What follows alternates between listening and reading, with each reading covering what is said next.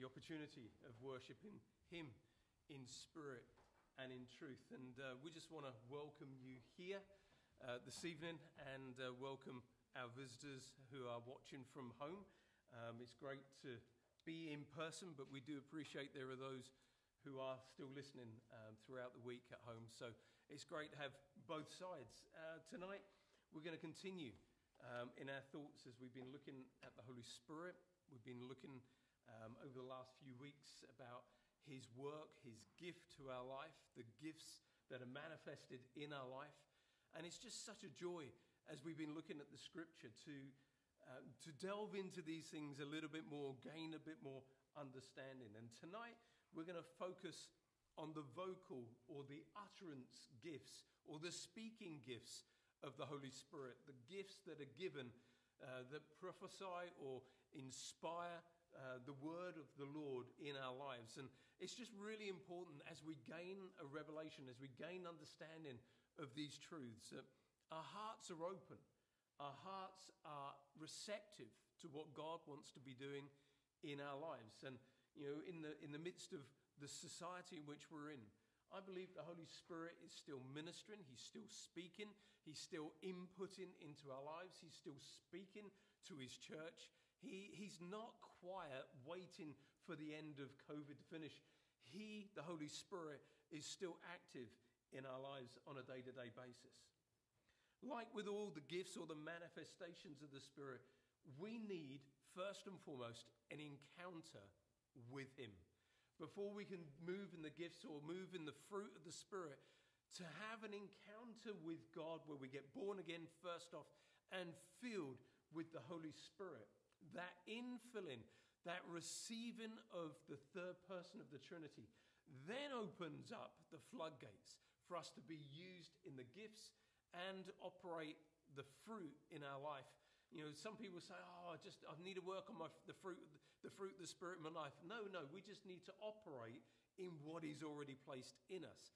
And the same goes with the gifts of the Spirit. We need to operate in those things, not just hope one day that we're going to get this or that or the other. We need to take steps of faith and operate in the gifts. See, we didn't receive a part of the Holy Spirit. We didn't receive a portion of the Holy Spirit. When the Holy Spirit comes as the gift of God to our life, we receive all of him. Of his fullness, we have all received, and grace upon grace. So we haven't got a part. We have the fullness of the Holy Spirit, the Godhead, in our life. And what a joy that is, that we can go through this life. No wonder the Bible says that we can do all things through Christ who strengthens us. No wonder it says that we have a greater one on the inside. Greater is he that is in you than he that is in the world. No wonder he says that you can overcome, that you can triumph in life. Why?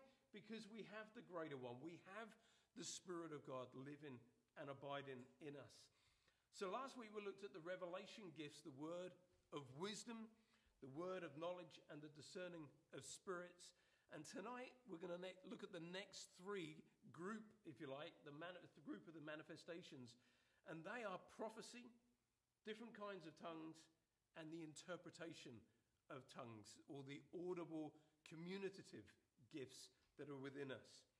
And each of these gifts are given for three specific reasons: edification, exaltation, and comfort.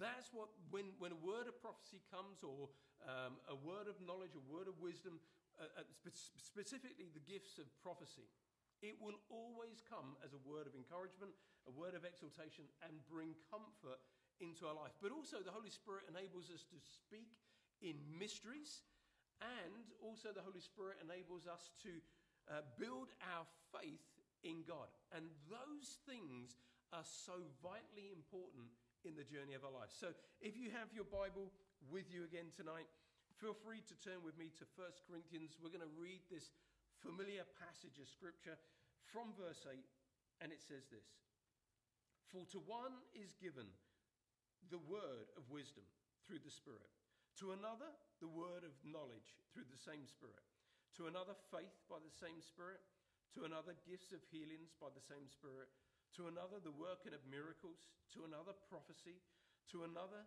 discerning of spirits, to another the interpretation of tongues. And, did I miss one?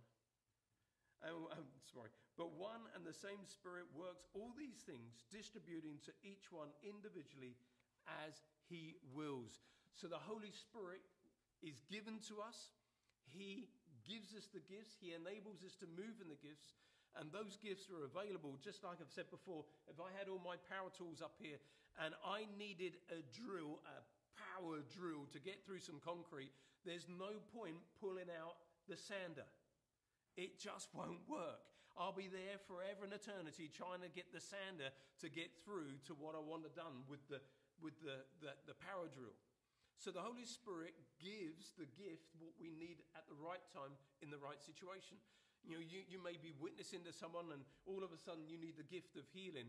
And if you think, oh, the Holy Spirit's only given me one gift and all your gift is speaking in tongues, your speaking in tongues isn't going to heal that person. He distributes what is needed at any one time. Why? Because he's God.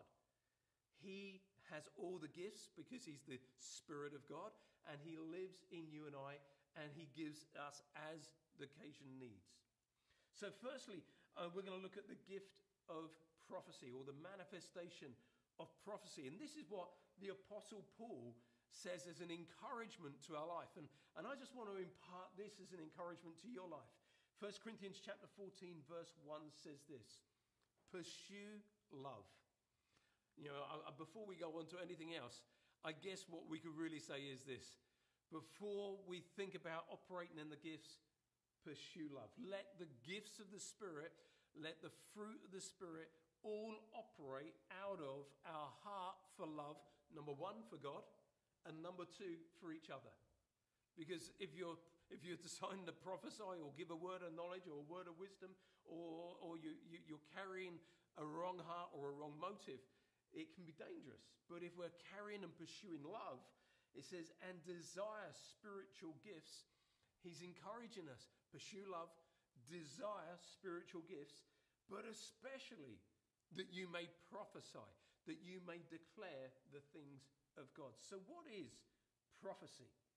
I've got this definition, and I thought it was rather good, so I've put it down here. It is the manifestation of the Holy Spirit speaking to an individual or in a gathering a message directly from God through a divinely anointed utterance.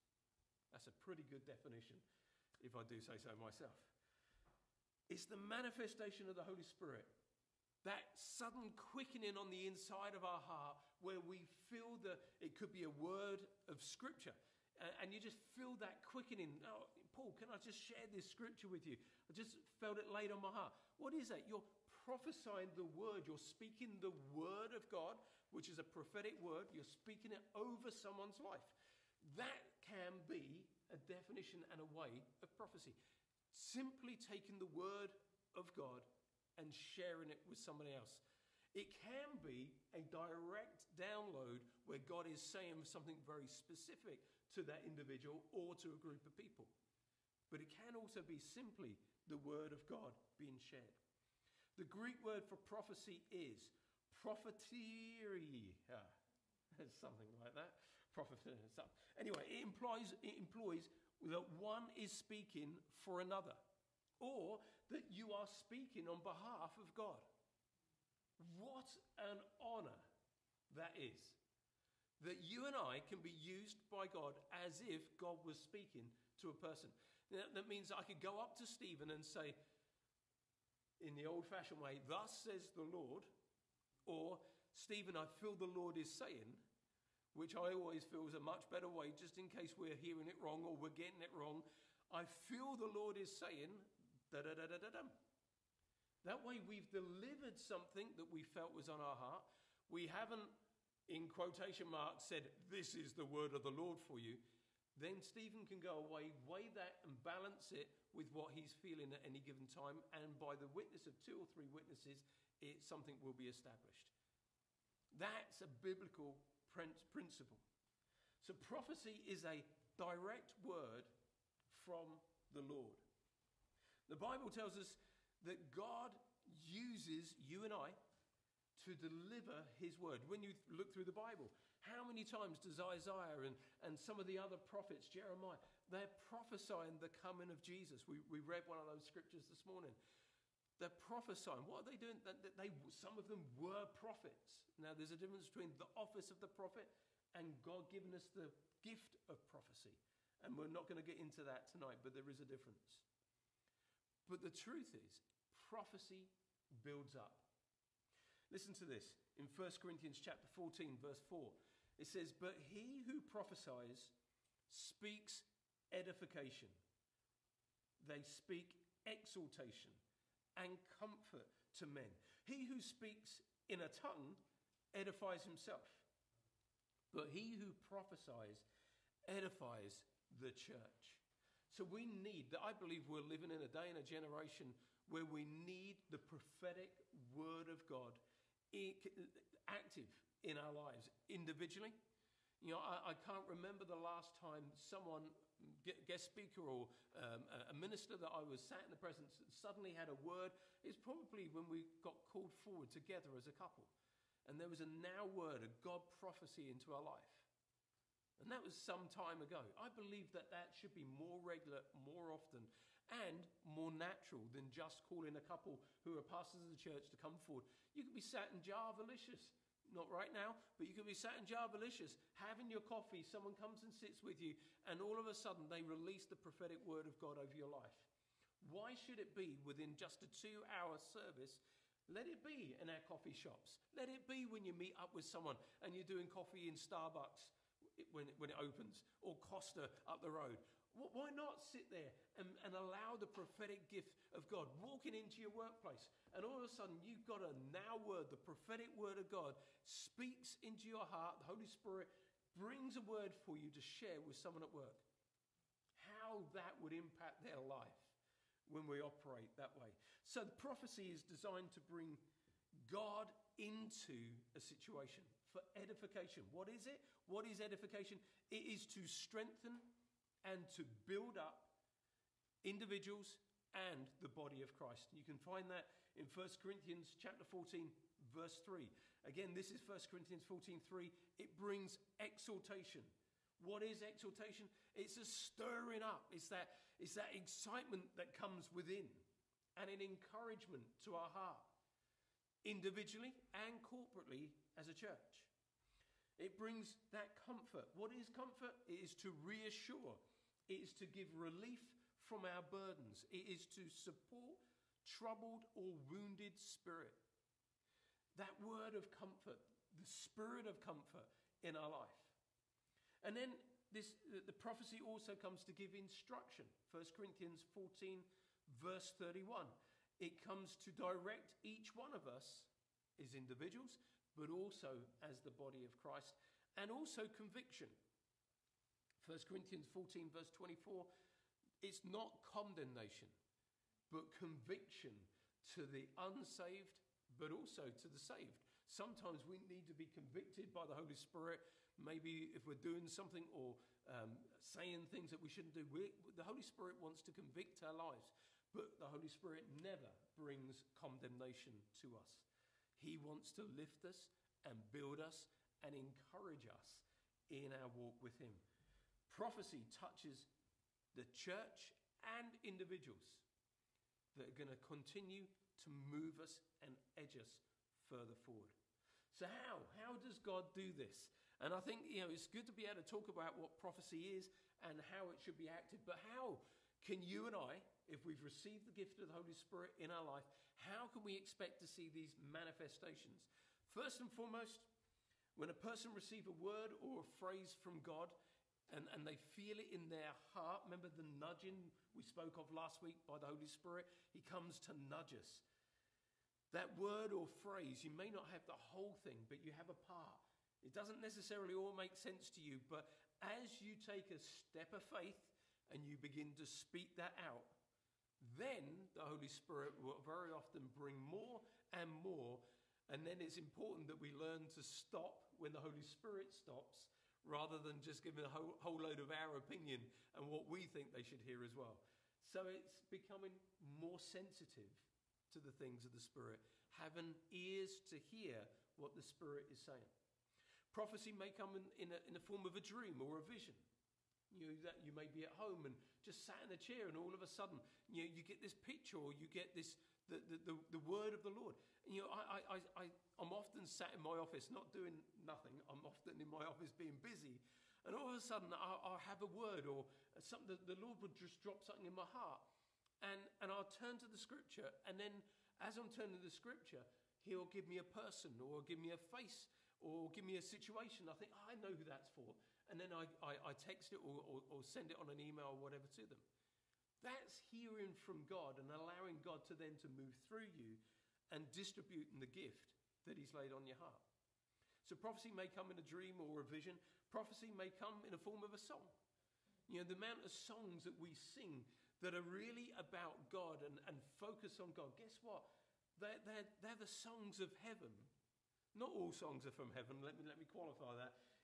A lot of the songs that we sing about self don't come from heaven. They come out of our desire to know Him more. But there are certain songs, I believe, that come from heaven. They're a heavenly sound. They draw you into His throne room. They draw you into His presence.